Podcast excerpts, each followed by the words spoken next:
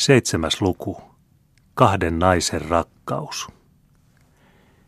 Paul Bertelsöld istui eräänä iltana pienen metsästäjämajan ikkunassa, katsellen kaihoten kevään ensimmäistä viheriöivää ruohoa. Oli kulunut kohta kaksi viikkoa siitä, kun hänen äitinsä oli hänet jättänyt. Hän oli joka päivä kirjoittanut pojalleen ja saanut vastauksen hänen terveydentilastaan. Mutta Östalliidin muori oli kieltänyt häntä ilmoittamasta isälleen äidin täälläoloa. Kreivi oli kuitenkin sattumalta tavannut Grenmanin, joka ei ollut hennonnut häneltä salata pojan olinpaikkaa. Paul sai taas tavata isänsä. Ei ollut hänen syynsä, että puolet salaisuudesta oli tullut ilmi. Hän oli totellut äitinsä tahtoa. Hänelle ei mikään maan päällä ollut niin pyhää kuin äitinsä rukous. Vähitellen hänen terveytensä palasi, ja hän oli saanut avata ikkunan, kun aurinko loisti lämpimästi sen ruuduille. Mutta nyt oli ilta, Ilma oli viileä, ja Paulo oli kuitenkin unohtanut sulkea ikkunan. Hän näki puitten varjojen käyvän yhä pitemmiksi hienolla nurmikolla, ja aurinko laski länteen Ruotsin pääkaupungin etäällä hämöttävien kattojen taa. Sen sijaan kohosi täysikuu valaisemaan sitä idyllistä maisemaa, joka näkyi Paulin ikkunasta, ja josta Belman ei vielä ollut laulanut, että Brunsvikin heleät nuo lainehet läikkyvät. Paul katseli juuri äskettäin jäistä vapautuneen lahden pinnassa kimaltelevaa kuun kuvajaista. Oli niin yksinäistä, niin hiljaista, niin surullista ja kuitenkin niin suloisen ihanaa. Kevään aavistus se ohiliitävänä Vellamon neidon karkelona vilahteli peilikirkkaalla veden pinnalla. Ken osaisi tavailla näitä piirtoja, ken kykenisi lukemaan näitä välkkyviä, hopeanhohtavia, äänettömiä sanoja – Paul oli haaveksija, joka aina näki esineiden pintaa syvemmälle. Hänestä tuntui, että hän oli lähellä luonnon sydäntä. Hän ymmärsi sen hiljaista kieltä. Hän oli surullinen ja hän oli iloinen kuin illan kuutamo. Hän luki aaltojen hohteesta koko elämänsä tarun. Äkkiä pimeni kuutamon kuvajainen järven pinnalla ja keveä varjo näytti livahtavan sen yli. Varjo katosi ja kaikki oli taas niin kuin ennen – Oliko vene lahdella vai sukelsiko Vellamon neito hetkeksi esiin aaltojen alta? Kohta sen jälkeen näkyi kaksi henkilöä ikään kuin nousevaa vedestä ja lähenevää metsästäjän majaa. Milloin olivat he puitten suojassa, milloin taas liikkuivat eteenpäin kuutamossa, ja Paul näki kaksi naista. Luultavasti he olivat soodattaneet itsensä lahden yli. Kun he olivat tulleet lähemmä, sanoi toinen toiselle, tässä se on, ja toinen jäi ikään kuin vartioimaan, kun toinen meni eteenpäin avonaista ikkunaa kohden. Oletteko te Kreivi Bertelsöld? kysyi muuan tutulta kuulostava ääni ranskan kielellä, ja ääni vapisi huomattavasti.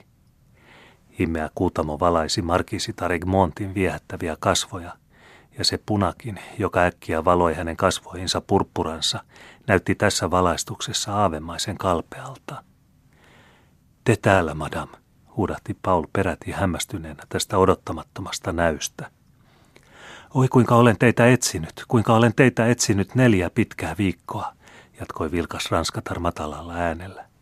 Minun pitäisi teitä vihata, jopa inhotakin, te kiittämätön ihminen, kun ette näin pitkään aikaan ole rivilläkään ilmoittanut minulle elämästänne ja olinpaikastanne.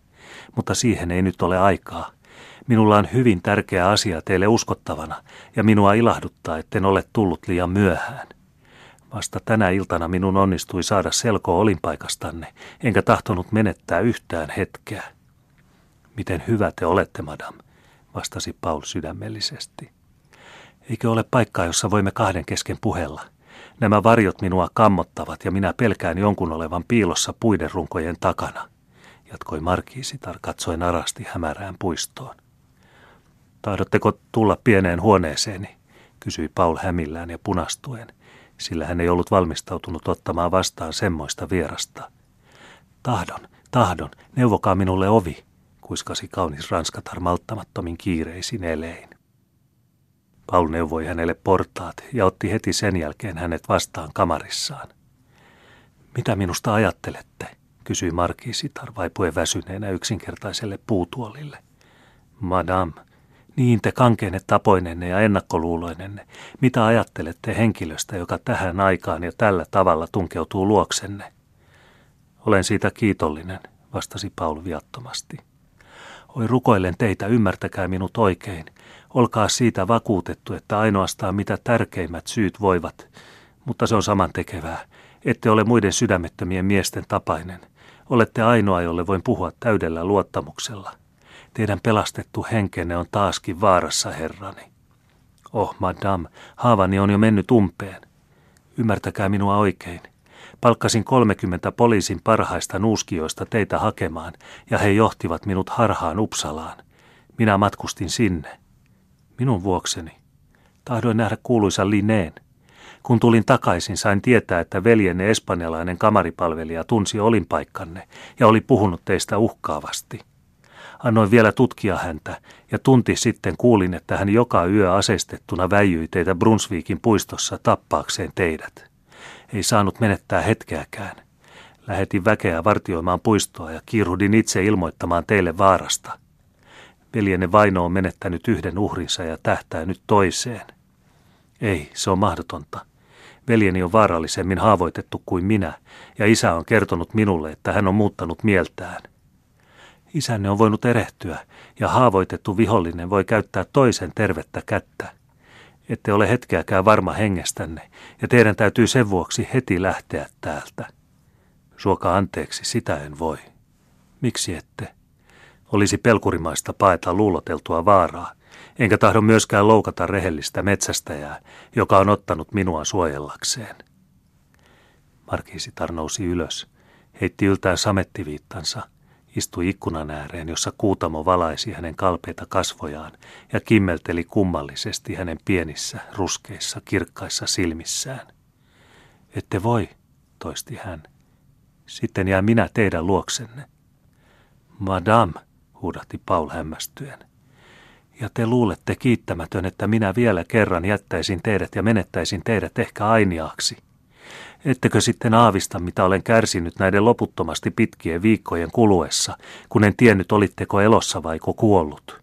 Ja te luulette, että vielä kerran suostun kitumaan kuoliaaksi ainoastaan sitä varten, ettei tuo kunnon metsästäjä pahastuisi, tai että joku voisi sanoa teidän paenneen salamurhaajaa.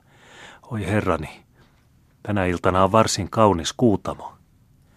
Teitä kaivataan. Asutte varsin somassa paikassa. Teillä on kaunis näköala. Mainiota poppeleita nuo tuolla etäällä. Minä pyydän, älkää olko huolissanne. Minä tulen viihtymään täällä erittäin hyvin. Paul tunsi rinnassaan jotakin, jossa oli kolmasosa suuttumusta, toinen kolmasosa pelkoa ja jäännös ihastusta. Ei, vastasi hän. Olisin maailman kiittämättömin olento, jos sallisin teidän uskaltaa henkenne minun tähteni. Siis seuraatte minua. En, madam, maineenne. Entä sitten? Vähät maineestani. Mitä on maine? Valhetta. Mutta minä vihaan valheita, herrani.